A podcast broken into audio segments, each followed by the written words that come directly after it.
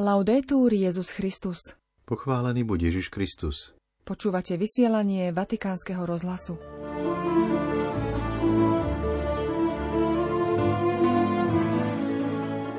Kresťania sú povolaní šíriť zmierenie medzi sebou i vo svete, povedal pápež fínskej ekumenickej delegácii. Svetý Otec dnes pri stretnutí s buddhistickými mníchmi z Kambodže hovoril o ekologickej konverzii. Ctihodnými božími služobníkmi sa dnes stalo šesť osobností zo Španielska a Talianska. Sú medzi nimi aj dve mladé ženy. Východní kresťania, ktorí sa riadia juliánskym kalendárom, dnes slávia tajomstvo zjavenia pána.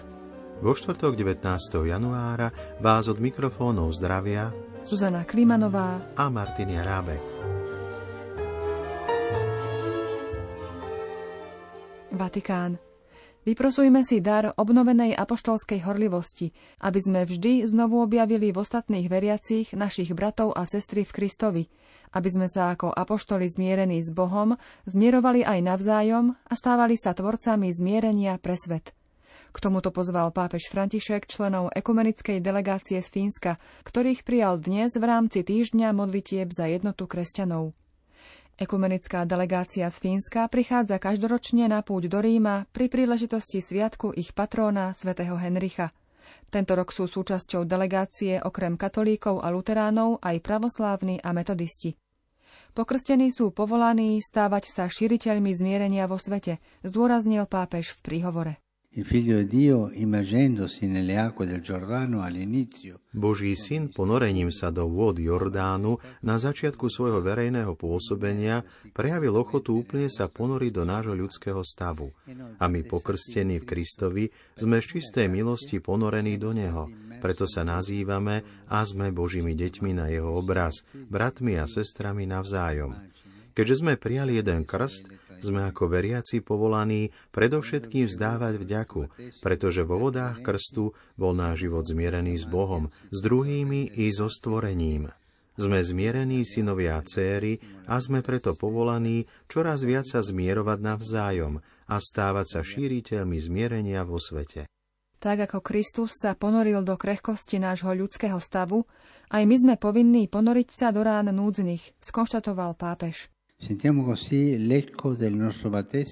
Takto vnímame echo nášho krstu, ktorý nás vyzýva, aby sme, nakoľko sme ospravedlnení milosťou, nezištne konali skutky spravodlivosti, aby sme praktizovali konkrétne gestá blízkosti voči obetiam nespravodlivosti, vyraďovania, rôznych fóriem útlaku a predovšetkým vojen ako svetkovia viery v Krista, ktorý sa ponoril do krehkosti nášho ľudského stavu, sme teda povinní ponoriť sa do rán údznych a robiť tak spoločne. Spolu so svetým Henrichom, patrónom Fínska, slávime ekumenické spoločenstvo všetkých svetých, známych i neznámych, znovu zrodených pre nový život vo vodách krstu, skonštatoval svätý Otec. Je dôležité spoločne sa modliť, usilovne pracovať a intenzívne viesť dialog, aby sme prekonali rozdelenia a boli sme jedno, aby svet uveril, povedal pápež a dodal.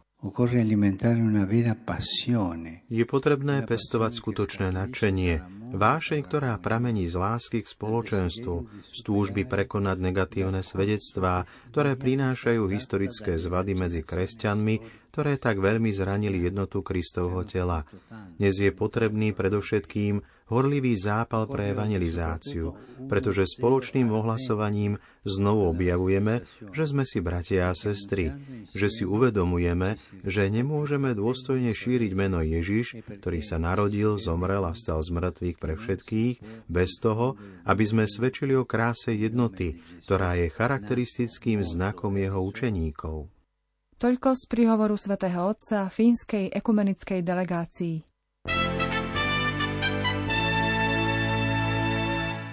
Vatikán. Pápež František prijal dnes delegáciu buddhistických mníchov z Kambodže, ktorú sprevádzali niektorí reprezentanti občianskej spoločnosti.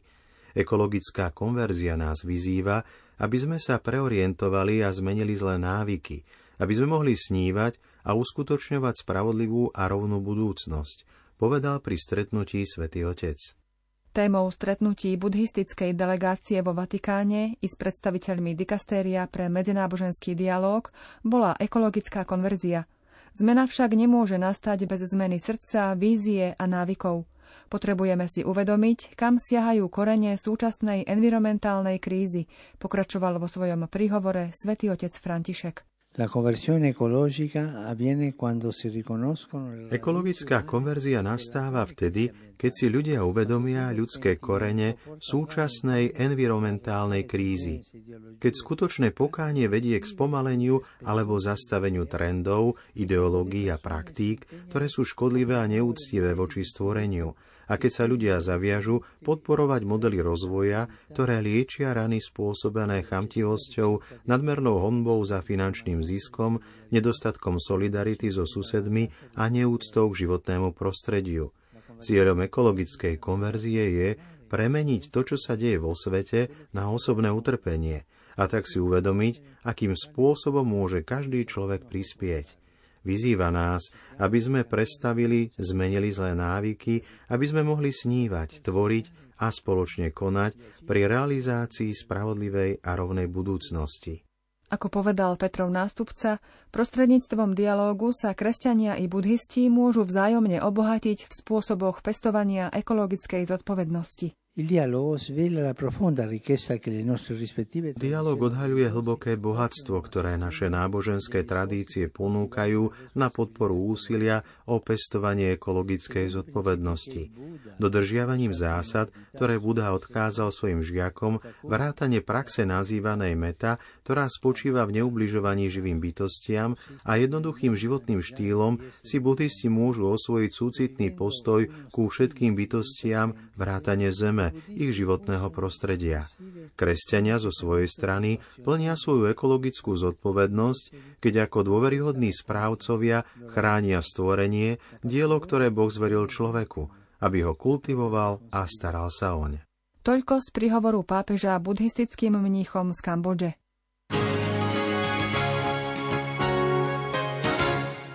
Vatikán. Cirkev má šesť nových ctihodných božích služobníkov. Sú medzi nimi štyria kňazi, jedna reholná sestra a jedna laička. Pôvodom sú z Talianska a Španielska. Počas dnešnej audiencie s kardinálom Marcelom Semerárom, prefektom dikastéria pre kauzy svetých, pápež František schválil dekréty, ktorými sa uznávajú hrdinské cnosti šiestich božích služobníkov. Tí sa tak stali ctihodnými. Prvým z nich je kanonik katedrálneho kostola na Malorke Miguel Costa y Llobera. Narodil sa v šľachtickej a bohatej rodine a napriek počiatočnému odporu svojho otca sa stal kňazom. Bol vášnivým kazateľom a spovedníkom, mužom modlitby a básnikom, ale aj profesorom sakrálnej archeológie a dejín literatúry. Tí, ktorí ho poznali, ho opisovali ako veľmi zbožného a osvieteného – Základnými piliermi jeho duchovného života boli eucharistická adorácia a marianská úcta. Nebol naviazaný na vlastníctva pozemských statkov, považoval ho za prostriedok pomoci chudobným. Osobitnú pozornosť venoval chorým. Zomrel náhle v roku 1922 v povesti svetosti počas kázne v kostole bosých karmelitánok na Malorke pri príležitosti 300. výročia kanonizácie svätej Terézie z Avily. Gaetano Francesco Mauro sa narodil v talianskej Kalábrii, založil spoločenstvo vidieckých katechétov. Počas prvej svetovej vojny pôsobil ako vojenský kaplán vo Friuli a po zajatí strávil jedno obdobie svojho života v rôznych rakúskych koncentračných táboroch, kde ochorel na tuberkulózu. Vo svojich denníkoch opisuje temnú noc, formu depresie, ktorú prežíval vždy pevný vo viere a s nádejou – bola to duchovná skúška, ktorá ho sprevádzala až do jeho posledných dní. Boží služobník Giovanni Barra prežíval kňastvo vždy v jednote s Kristom ako dar od pána. Vo svojom duchovnom testamente napísal Keď sa obzriem späť, cítim, ako mi zo srdca stúpa vlna radosti a vďačnosti. Som skutočne kňaz, ktorý je spokojný so svojím kňastvom. Ani v chorobe nikdy nestratil radosť, ktorú prežíval ako prejav plnosti života v Bohu. Medzi novými ctihodnými aj boží služobník Vicente López de Ural de Lascano, kňaz spoločnosti Pany Márie, ktorý žil v Španielsku. Bol mužom modlitby v hlbokom spojení s pánom. Veľmi milovaný študentmi, ktorým vedel dať pokoj a nádej. Nikdy neprerušil svoju pedagogickú činnosť, dokonca ani počas občianskej vojny, keď neváhal brániť študentov kolégia pred okupáciou milície a zachraňoval Eucharistiu. Po odchode do dôchodku sa usilovne venoval sviatosti zmierenia. V spovednici trávil až 8 hodín denne a stal sa duchovným vzorom pre mesto Cádiz. Zomrel v roku 1990. Božia služobníčka Mária Margarita Diomíra od vteleného slova, rodená Mária Alegriová, zasvetila svoj život modlitbe a uzobranému životu s osobitnou láskou k Eucharistii a Panne Márii. Mala tichú a pokornú povahu, žila v kláštore kongregácie sestier Dobrého pastiera. Na odčinenie svojich hriechov sa podrobila pokániu a umrtvovaniu. Mária bola Bohom obohatená mimoriadnými duchovnými darmi, ako sú proroctvá, vízie, extázy, schopnosť radiť a mať účasť na bolestiach Kristovho umúčenia, dokonca aj prijala stigmy. Nechybali obdobia vnútorných múk. Mnoho ľudí, vrátane šľachticov, kňazov a biskupov, k nej prichádzalo poradu a duchovnú útechu ochorela na suchotiny, obetovala sa pánovi ako obeď lásky a zomrela v roku 1677 vo Florencii vo veku iba 26 rokov. Medzi novými ctihodnými je aj ďalšia mladá žena. Je to božia služobníčka Bertilla Antoniaciová. Žila len 20 rokov, pochádzala z Talianska – do nemocnice vo Vičence ju prijali len ako 9-ročnú pre ťažkú dýchavičnosť spôsobenú reumatickým zápalom srdcového svalu, sprevádzanú chorobou, ktorá ju nútila zostať stále doma. Obdarená veľkou silou duše pochopila, že jej poslaním je utešovať trpiacich a obetovaním svojho života a slabosti privádzať hriešnikov a duše bližšie k Bohu. Nikdy sa neuzatvárala do seba – s lekármi a sestrami nadviazala priateľské vzťahy a s ostatnými chorými viedla intenzívnu listovú korešpondenciu. Úplne sa spoliehala na Boha v modlitbe, nikdy sa nestiažovala, dokonca ani v posledných dvoch rokoch svojho života, ktoré strávila na lôžku, keď sa objavili preležaniny, srdcová chlopňová nedostatočnosť a plúcný edém. Na púti do Lourdes v roku 1963 neprosila pánu Máriu o uzdravenie, ale o svetosť. Vatikán, Slovensko. Dnes večer do Ríma priletí delegácia konferencie biskupov Slovenska. Predseda a podpredseda KBS, monsignor Bernard Bober a monsignor William Judák sa zajtra stretnú so slovenským veľvyslancom pri Svetej stolici Marekom Lisánskym a popoludní sa zúčastnia na odhalení slovenskej pamätnej tabule pri hrobe svätého Cyrila v bazilike svätého Klementa. Ako sme už informovali, najbližšiu nedeľu budeme sláviť ako nedeľu Božieho slova. Pápež František dnes vo svojom tvíte píše o dôležitosti prepojenia modlitby a Božieho slova.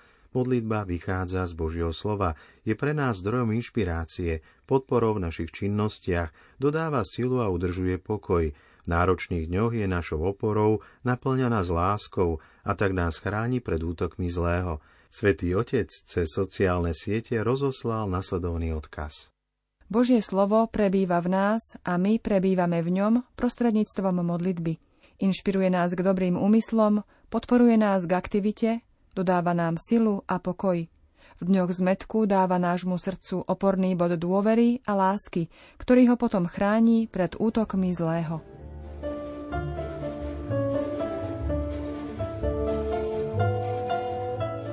Milí poslucháči, to už je od nás pre dnešok všetko.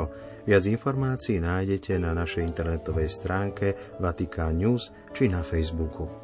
Do počutia zajtra. Laudetur Jezus Christus.